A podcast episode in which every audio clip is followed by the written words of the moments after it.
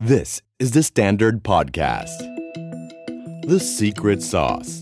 Executive Espresso. สวัสดีครับผมเคนนครินทร์และนี่คือ The Secret Sauce: Executive Espresso สรุปความเคลื่อนไหวในโลกเศรษฐกิจธุรกิจแบบเข้มข้นเหมือนเอสเปรสโซ่ให้ผู้บริหารอย่างคุณไม่พลาดประเด็นสำคัญประเทศไทยเปิดประเทศแล้วหรือยังนี่เป็นคำถามที่หลายคนงงนิดนึงนะครับว่าตั้งแต่เรามีการเริ่มที่จะแง้มประตูมาบ้างนะครับทำ Special Tourist Visa หรือที่เรียกว่า STV ไฟลท์แรกที่เริ่มบินมาลงในประเทศไทยที่เป็นนักท่องเที่ยวจริงๆไม่ใช่แขก VIP นะครับไม่ใช่เรื่องของคนที่ทำธุรกิจไม่ใช่วีซ่าประเภทอื่นๆเนี่ยตอนนี้ต้องบอกว่าเริ่มเข้ามาแล้วเริ่มแง้มประตูออกแล้วแต่คำถามก็คือว่าผลจากที่เริ่มมีการเปิดประเทศเนี่ยนะครับมันเป็นยังไงบ้างประมาณไม่ถึงเดือนนะฮะช่วงนี้นักท่องเที่ยวได้เข้ามามากน้อยแค่ไหนส่วนใหญ่มีรายได้ประมาณไหนมาจากที่ไหนแล้วก็หลังจากนี้ทางไม่ว่าจะเป็นกระทรวงการต่างประเทศททท.มองอนาคตปีหน้าจะเป็นอย่างไรต่อไปแน่นอนครับเรื่องการท่องเที่ยวถือว่าเป็นเส้นเลือดหลักของเศรษฐกิจไทยนะครับผมก็พยายามติดตามในเรื่องนี้มากพอสมควรพอดีว่าวันก่อนนะครับมีโอกาสได้ไปพูดคุยกับรองผู้ว่าททท.นะครับท่านถาปณีนะครับเกียรติไพบูลย์เป็นรองผู้ว่าการด้านสินค้าและก็ธุรกิจท่องเที่ยวการท่องเที่ยวแห่งประเทศไทยหรือว่าททท.ซึ่งจริงๆแล้วคิดว่าเดี๋ยวก็คงจะมีโอกาสได้พูดคุยกับคุณถาปณีแบบเต็มๆอีกครั้งนึงแต่วันที่ไปเนี่ยมันเป็นวันที่เป็นกึ่งเหมือน round table อะครับแถลงข่าวเล็กๆนะครับร่วมกับคุณแอลนะครับสุภลักษณ์อัมพุชก็คือผู้บริหารของเดอะมอลล์แล้วก็ตอนนี้ก็แกก็เป็นผู้บริหารของคาเฟ่เดอะมาด้วยซึ่งเป็นบีชคลับชื่อดังมากของโลกตอนนี้ก็มาเปิดที่ภูเก็ตกลับมารีโอเพนอีกครั้งหนึ่งนะครับพอดีงานวันนั้นจริงๆเป็นงานแถลงข่าวว่าคุณแอลเนี่ยเขาก็อยากที่จะจุดพลุนะครับให้เกิดเหมือนการกระตุ้นการท่องเที่ยวกันเกิดขึ้นเป็นการจุดพลุครั้งใหญ่เขาจัดงานที่ชื่อคาเฟ่เดอะมานะครับเป็นเหมือนชาริตี้ลักษณะเป็นบีชคลับ3วันติดเลยช่วงประมาณวันที่20ถึง22พฤศจิกายนจริงๆใครสนใจก็ลองไปศึกษาหาข้อมูลใน Standard ก็มีลงให้อยู่นะครับแต่งานนี้สนใจเพราะว่าคุณแอลเนี่ยนะครับเขาไปจับมือกับททท.จับมือกับพี่โจ Air Asia ที่ผมก็เคยสัมภาษณ์ไปจับมือกับคุณหมูที่ทำเรื่องของยอร์ชนะครับเรือยอร์ชที่โบ๊ทชื่อโบ๊ทลากูนที่ภูเก็ตซึ่งเป็นเรือยอชท์ที่ใหญ่มากในจังหวัดภูเก็ตแล้วก็จับมืออีกหลายๆคนนะครับเพื่อที่จะเหมือนกับจุดพลุครั้งใหญ่นะครับเพราะว่าที่ผ่านมาเราก็ตุ้นการท่องเที่ยวในประเทศเนี่ยแน่นอนภาครัฐเข้ามาช่วยแล้วเรื่องเราเที่ยวด้วยกันแต่ว่ามันก็ยังไม่เกิดพลังมากนักนะครับเขาก็เลยพยายามที่จะเหมือนกับทำอีเวนต์ขนาดใหญ่ให้เห็นว่าเฮ้ยตอนนี้มันกลับมาแบบนี้แล้วอยากให้ทุกคนกลับมาท่องเที่ยวกันก็อันนั้นเป็นอีเวนต์นึงที่ผมว่าก็เป็นการขยับของเอกชนที่น่าสนใจแต่ว่าพาร์ทที่อยากจะมาเล่าเนี่ยนะครับเป็นพาร์ทของคุณถาปณีที่ก็มีการแถลงข่าวเล็กๆให้กับผู้สื่อข่าวในวันนั้นด้วยนะครับว่าสถานการณ์ตอนนี้ตั้งแต่เปิดประเทศเนี่ยเป็นอย่างไรเดี๋ยวผมขออนุญาตเล่าก่อนนะครับว่าคุณถาปณีเนี่ยให้คำจำกัดความที่น่าสนใจแล้วก็ผมเห็นคอนเซิร์นเลยนะครับของคุณถาปณีบอกว่าจริงๆอ่ะทางภาครัฐนะครับภาคเอกชนเนี่ยก็อยากจะเปิดประเทศมากขึ้นแต่ว่าก็คอนเซิร์นมากนะครับเรื่องความปลอดภัยของประชาชนคนไทยทุกคนเรื่องของสาธารณสุขว่ามันอาจจะต้องบาลานซ์ดีๆแล้วก็หลายคนก็ยังมีความกังวลอยู่นะครับเพราะว่าพอเกิดเหตุการณ์ว่ามีท่านทูตติดมีรัฐมนตรีติดเนี่ยเราก็ยังมีความกังวลกันอยู่ระดับหนึ่งเพราะฉะนั้นอันนี้ต้องระมัดระวังอย่างยิ่งแต่คุณถาปณีใช้คำว่าเราเปิดประเทศแล้วอันนี้เป็นคำที่ใช้เลยนะว่าจริงๆเราเริ่มเปิดแล้วนะครับเราต้อนรับนักท่องเที่ยวแล้วนะครับเพียงแต่ว่ามันไม่ได้รอรับแบบที่ผ่านมาเท่านั้นเองมันมีการต้อนรับแบบมีมาตรการควอรันทีน14วันแล้วก็มีหลักการอะไรต่างๆนานาอย่างที่หลายคนทราบไปแล้วเรื่องของ STV ว่ามีมาตรการชัดเจนนะครับไม่ว่าจะต้องมีแบงก์การันตีเท่าไหร่ในบัญชีธนาคารจะต้องมีลักษณะที่ต้องมาตรวจนะครับโควิด-19 ก่อนมี track tracing ได้นะครับหรือทุก90วันต้องไปรายงานตัวแล้วก็อยู่ได้ถึงประมาณ270วันห้ามอยู่สั้นกว่านั้นอะไรแบบนั้นนะฮะก็มีหลักการอะไรเยอะมากเลยตัวเลขล่าสุดนะครับเดี๋ยวผมขึ้นภาพให้ดูอันนี้คือเป็นตัวเลขนักท่องเที่ยวจริงๆที่ไม่ได้นับบุคคลในคณะทูตครอบครัวคนไทยที่บินกลับมาคือต้องบอกว่าทุกวันนี้มีไฟล์กลับมาตลอดเวลานะครับคนไทยกลับมาหรือว่านักเรียนอะไรต่างๆเนี่ยนะครับแต่ที่เข้ามาจริงๆตอนนี้ที่เขาเรียกว่า special arrangement ซึ่งมีหลายวีซ่ามากนะครับผมอาจจะไม่ลงรายละเอียดมี APEC Card วีซ่า OA OX STV TR วีซ่า Non B อะไรพวกนี้นะครับเข้ามาแล้วตอนนี้ตั้งแต่ประมาณช่วงปลายเดือนตุลาคมหรือต้นเดือนพฤศจิกายนประมาณนั้นนะครับเข้ามาถึงวันที่9พฤศจิกายนเนี่ยประมาณ 1,277 คนอันนี้คือตัวเลขล่าสุดนะครับชัดเจนถ้าเป็นดูวีซ่า STV ครับจะเห็นเลยว่ายอดรวมสะสมเนี่ยอยู่ที่ประมาณ315 คนนะครับซึ่งในวันแถลงข่าวเนี่ยคุณถาปนีก็บอกว่ามีอยู่ประมาณ300ถึง600คนละที่ STV เข้ามารวมๆก็ประมาณนี้ครับ 1,200 ถึง 1,500 คนนะครับซึ่งก็ต้องบอกว่าตัวเลขที่ล่าสุดที่ผมได้รับมาคือตอนแรกเราคิดว่าส่วนใหญ่น่าจะเป็นคนจีนชาวจีนแต่จริงๆไม่ใช่ครับคุณถาปนีให้ข้อมูลชัดเจนกับผมว่าเป็นชาวสแกนดิเนเวียนที่ตอนนี้อยากจะหนีหนาวมานะครับแต่ว่าก็มีการตรวจสอบอย่างที่ผมบอกอย่างชัดเจนนะครับตัวเลขนี้ก็เห็นได้เลยว่าตรงกับที่จริงๆแล้วก่อนหน้านี้ทางรัฐบาลเองหรือสบค.สบส.เองก็ออกมาให้ตัวเลขชัดเจนอย่างนี้อยู่แล้วว่าต้องการให้คนที่จะเข้ามาเนี่ยอยู่ที่ประมาณนี้นะครับ 1,200 คนต่อเดือนนะครับก็จะสร้างรายได้ประมาณ 1,000 ล้านต่อเดือนอย่างที่ทราบกันไปซึ่งก็ต้องบอกว่านี่เป็นแค่จุดเริ่มต้นนะครับผมก็ได้พูดคุยหลายเรื่องนะครับว่าแล้วมาตรการหลังจากนี้จะเป็นยังไงแล้วในเรื่องของอนาคตปีหน้ามองคาดการณ์ยังไง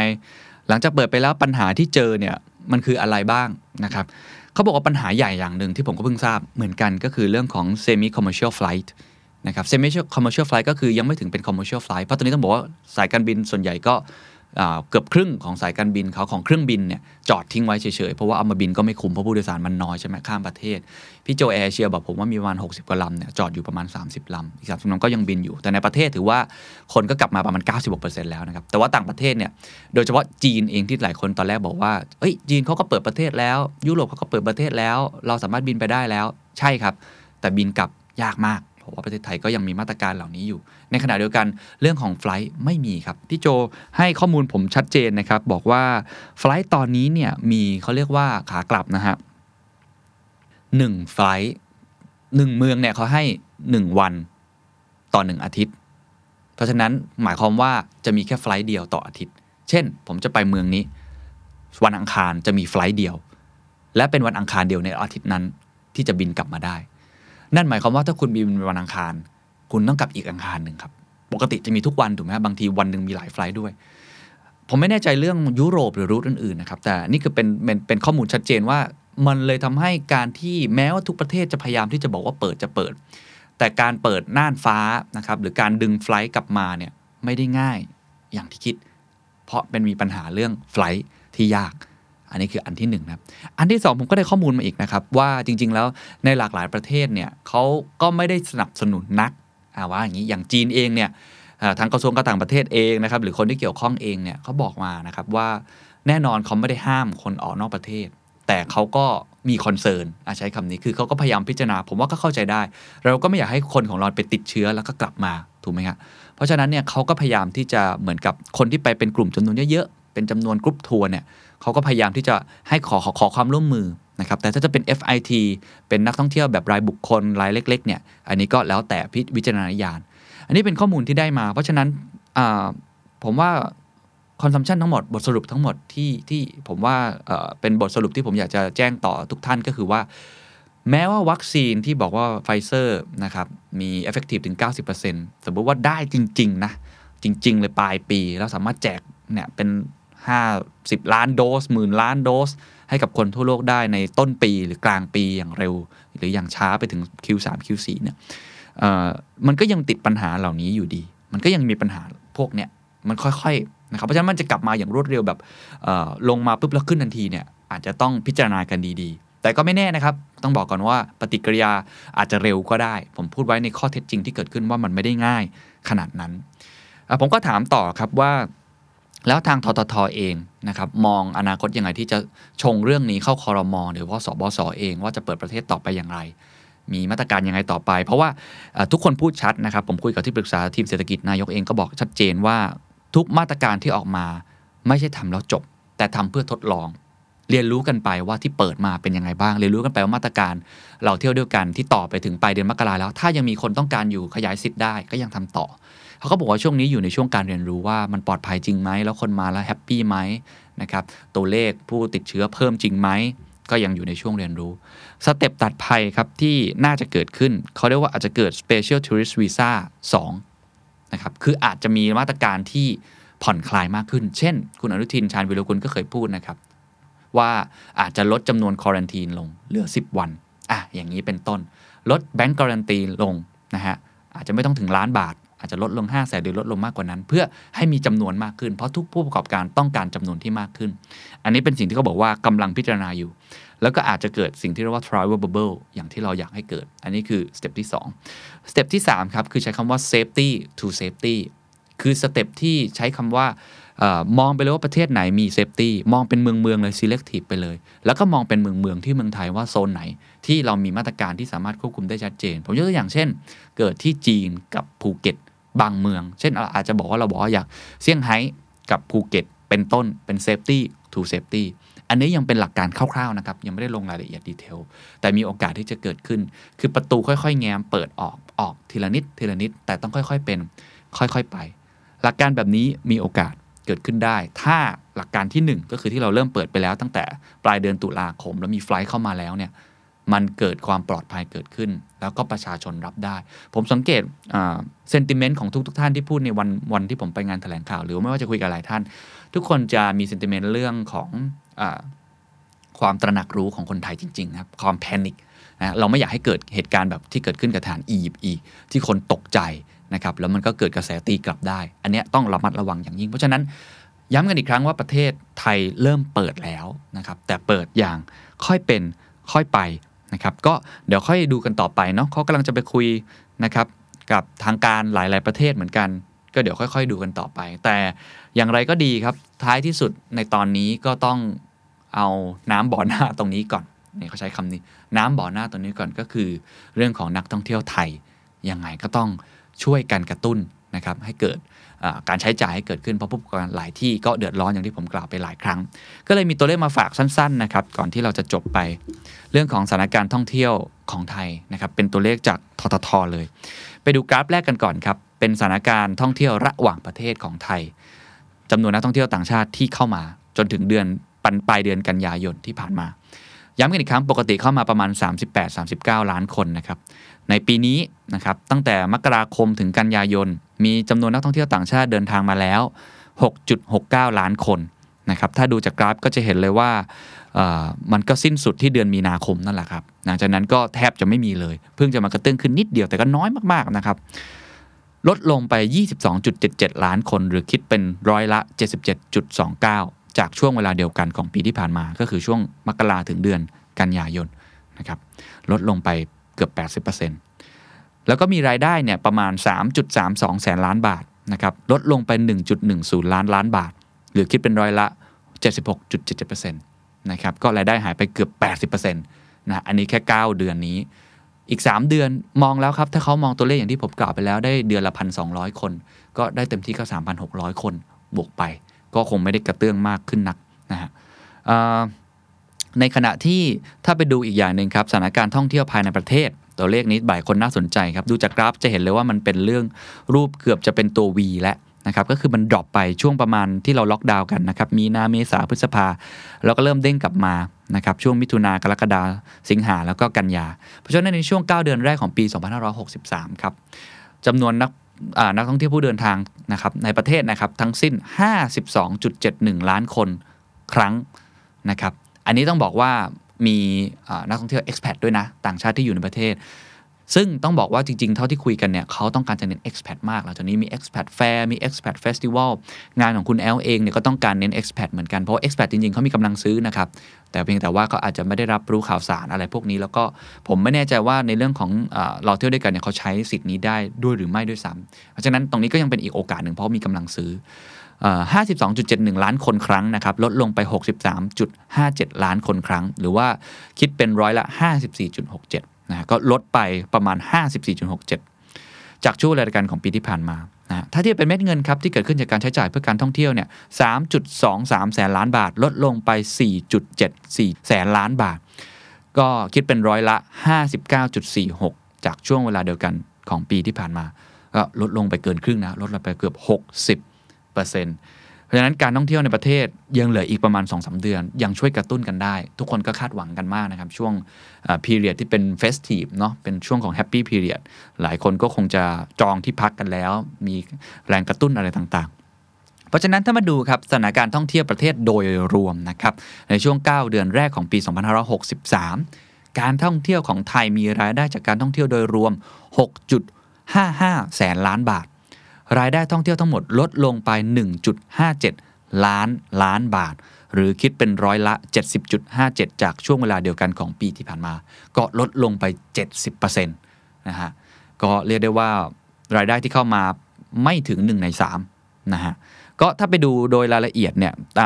จากต่างชาติเนี่ย 70% นะครับในประเทศไทย 30% ต่างชาติก็ลดลงไป 1.1 ล้านบาท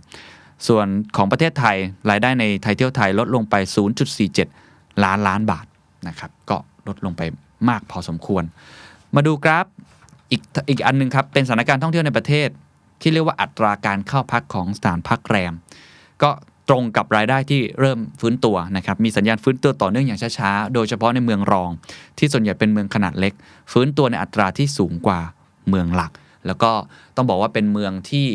อยู่ใกล้กรุงเทพมหานครคือเดินทางขับรถไปได้ตอนนี้เต็มตลอดทุกวีคเอนด์แต่ส่วนใหญ่ก็เป็นแค่วีคเอนด์นะครับก็แล้วแต่ที่กันไปก็จะเห็นว่าเมษายนพฤษภาคมก็จะลดลงไปแต่ว่าพอกลับมาก็จะเริ่มเด้งกลับมาแต่ก็ยังไม่ได้กลับมาอย่างที่เคยคาดการไว้โดยเฉพาะโรงแรมหลายๆที่เนี่ยกลับมาเปิดถ้าเทียบเป็นในเมืองเนี่ยเช่นพัทยาภูเก็ตเท่าที่ผมได้คุยกับผู้ประกอบการกลับมาเปิดประมาณ 30% เองครับแล้วก็รายได้ที่เข้ามาเนี่ยก็อาจจะไม่ได้ได้แบบปกติที่เคยได้ 70% อะไรแบบนี้อัตราการเข้าพักนะครับก็ลดลงไปเยอะมากบางที่เนี่ยในช่วงวีคเดย์ได้ประมาณ 10-20% เท่านั้นวีคเอนด์อาจจะได้พุ่งไปถึง 80% ก็ประมาณนั้นนะครับอันสุดท้ายเอามาฝากกันเล่นๆครับเป็นเรื่องของสถานการณ์สนามบินภูมิภาคว่าถ้า5อากาศยานที่มีเที่ยวบินมากที่สุด5อันดับแรกกระจายตัวในเกือบทุกภูมิภาคนะครับเชียงใหม่ครับมีจำนวนเที่ยวบินสูงเป็นอันดับที่1รองลงมาก็หลายคนคงเดาได้นะครับภูเก็ตหาดใหญ่นครศรีธรรมราชแล้วก็อุดรนครศรีธรรมราชนี่อยากให้ดูนะครับเพราะผมได้คุยกับพี่โจ Air Asia ก็บอกว่าไฟล์บินเนี่ยเต็มทุกเที่ยวนะฮะแล้วก็ผู้ประกอบการในนครศรีธรรมราชต้องบอกว่าตอนนี้ถือว่ากลับมาได้เร็วกว่าคนอื่นๆแล้วก็อัตราไม่ว่าจะวันธรรมดาหรือวันเสาร์อาทิตย์เนี่ยกลับมาเร็วมากสาเหตุเพราะอะไรรู้มั้ยครับไอ้ไข่นั่นเองครับเป็นความเชื่อนะครับที่ต้องบอกว่ายังเป็นสิ่งที่คนไทยยังเชื่อมั่นในเรื่องนี้อยู่นะครับก็เป็นปรากฏการณ์ที่น่าสนใจนี่คือทั้งหมดที่เอามาฝากกันนะครับท้ายที่สุดคำถามที่ทุกคนอยากรู้มากที่สุดครับผมก็ถามกับรองผู้ว่าททท.ว่าปีหน้ามองยังไงนอกจากแผนที่เมื่อกี้บอกไปแล้วอีก2สเต็ปก็ท่านบอกว่ายังเปิดเผยไม่ได้จริงๆอยู่ที่ว่าแต่ละช่วงเวลาจะเปิดประเทศได้มากน้อยแค่ไหนอยู่ที่สถานการณ์ของวัคซีนอยู่ที่สถานการณ์ของเศรษฐกิจว่าจะเป็นอย่างไรเพราะฉะนั้นยังไม่สามารถคาดเดาได้แม้ว่าหลายสำนักนะก็พยายามจะลองคาดเดาไปแล้วนะครับคาดการณ์ไปแล้วผมเห็นก็บางคนก็บอกว่าได้ประมาณ10 9 8ก็แล้วแต่กันไปทีนี้ก็ลองดูกันต่อว่าจะเป็นอย่างไรแต่ท้ายที่สุดก็ในหลายที่ก็เห็นตรงกันนะครับว่าคงประมาณ Q3 นะครับก่อนที่การท่องเที่ยวแบบinternational flight เนี่ยจะเริ่มกลับมาฉะนั้นนี่คือสิ่งที่มาย้ำเตือนกับทุกท่านอีกครั้งหนึ่งว่าใครที่ทำธุรกิจเกี่ยวกับการท่องเที่ยวแม้ว่าหุ้นจะเริ่มดีขึ้นมาจากวัคซีน 90% แต่ยังไว้วางใจไม่ได้นะครับไม่แน่ใจว่าเป็นแพนิคบายหรือไม่นะครับในขณะที่เราเริ่มเห็นแสงสว่างรำไรแต่อย่างน้อยที่สุดก็ต้องปกป้องนะครับเงินสดของตัวเองจะต้องมีสภาพคล่องจะต้องตั้งการ์ดสูงไว้หลายคนก็มองไปแล้วว่าอีก 2-3 ปีอันนี้เป็นภาพรวมที่เอามากล่าวกันถ้าเกิดว่ามีข่าวดีนะครับหรือว่ามีข่าวอะไรที่จะเป็นประโยชน์กับทุกท่านในแง่ของภาคธุรกิจการท่องเที่ยวหรือการบริการก็เดี๋ยวคงจะมาเล่าสู่กันฟังอีกครั้งนะครับสวัสดีครับ